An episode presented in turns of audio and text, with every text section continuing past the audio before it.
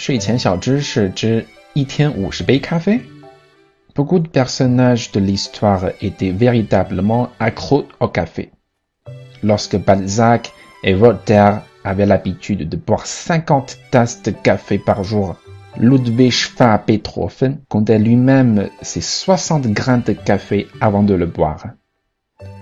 很多历史上的人物都对咖啡很上瘾。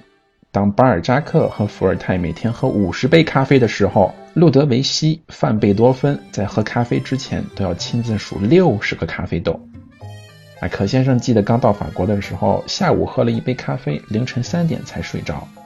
后来脸熟了之后，上午十点下课喝一杯，十五分钟之后上课继续打瞌睡，啊，也是醉了。